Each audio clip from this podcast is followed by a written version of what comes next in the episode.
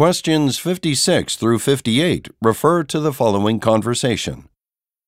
Leon, do you have the advertisement drafts made by the marketing team? They're designing some billboards for our latest shampoo line, and I still haven't been provided with the drafts. No, I don't, Mr. Kelly. The team leader was supposed to send them to me this morning, but she never did. Could you call and find out when we can expect them? You and I will need the drafts before our presentation about the campaign to the corporate executives tomorrow morning. Actually, I'm on my way to drop something off at the marketing department.